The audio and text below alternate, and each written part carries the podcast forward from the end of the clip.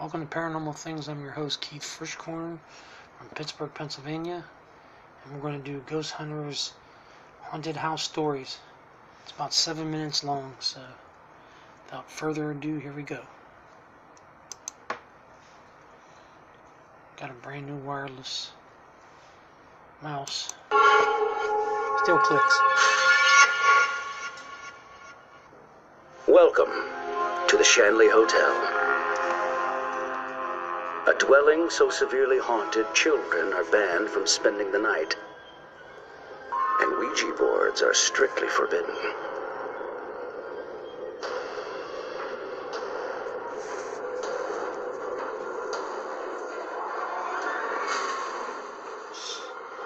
Shanley Hotel. Where's it at? Within these walls, an entire generation of the Shanley family lost their lives. Yet many claim their spirits still remain. In 1906, James Shanley purchased the hotel, and soon after married his longtime sweetheart, Beatrice Rowley. They welcomed three children Kathleen, James, and William. But the joy was short lived. All three children died in the hotel, all three before their first birthday. And they weren't the only children to pass on the property. A hotel employee's daughter, Rosie, fell down a nearby well to her death. To this day, guests of the hotel claim to see the spirits of children running through the halls. Childlike laughter echoes in empty rooms, and a weeping woman, likely Beatrice Shanley, is seen roaming the hotel in search of her lost sons and daughter. But these dearly departed aren't the only spirits haunting Shanley's halls. With all of Shanley's children gone, the hotel's second floor was converted into a Prohibition era bordello. Some claim the employees and patrons still visit the Shanley from beyond the grave. Ooh, telling you. One I woman, got a picture. Anna, has been seen and heard in the second floor room she once inhabited. And the screams of Claire, a woman who took her own life in the late 1800s, are heard echoing around the third floor. While the specter of Sweet Thing, the hotel's former cat, scampers around the house. Claire, Anna, the Shanleys, they aren't alone. Dozens more ghosts have been sighted on the premises, leaving many to wonder are there more ghosts than guests in the Shanley Hotel? Eastern State Penitentiary. A prison so secure, even death offers no escape.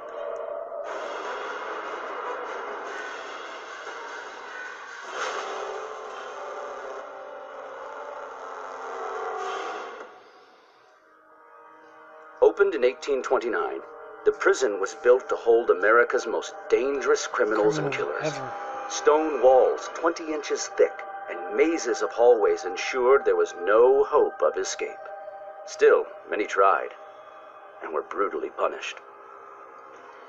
When prisoners Solitary misbehaved, they were held underwater, then strung up outside until their skin froze over. Others were thrown into the hole, an underground cell cut off from light, air, and all human contact. Worst of all, many were sent to the mad chair, a seat that bound its victim so tightly all circulation was cut off. Several prisoners required an amputation after a visit to the mad chair. Still more went insane.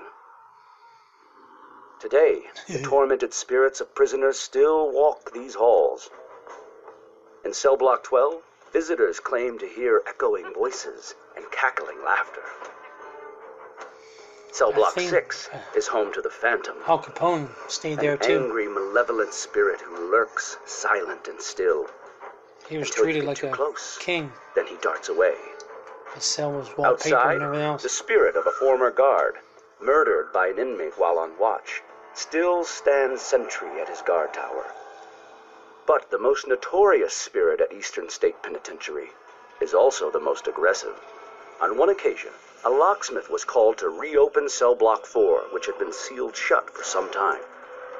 When the door was opened, The locksmith claims a horrible negative energy exploded from the cell, gripping him so hard he was unable to move, while tormented faces suddenly appeared on the cell walls all around him. With so many angry spirits trapped in these cells, many wonder were some prisoners sentenced to life after death? Yep. Eastern State Penitentiary. Burn Burnbrae Mansion, a dream home that became a living nightmare. Prison.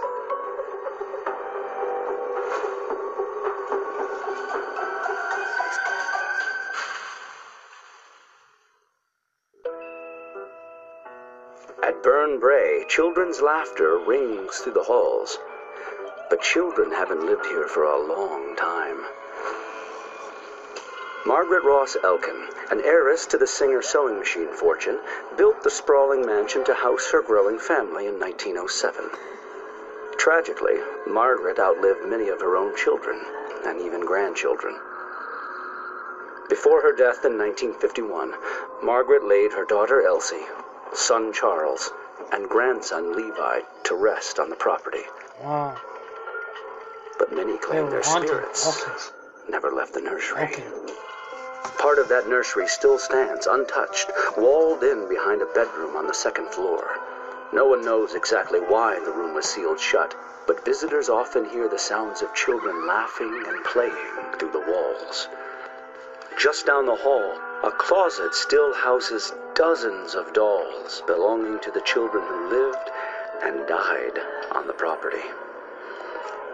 And the children of Burnbrae Mansion are not alone. Dolls. Witnesses claim a woman in white haunts the hallways and staircases, pacing back and forth, calling to the other spirits. was, was there? Or Could it be Margaret searching for her lost children?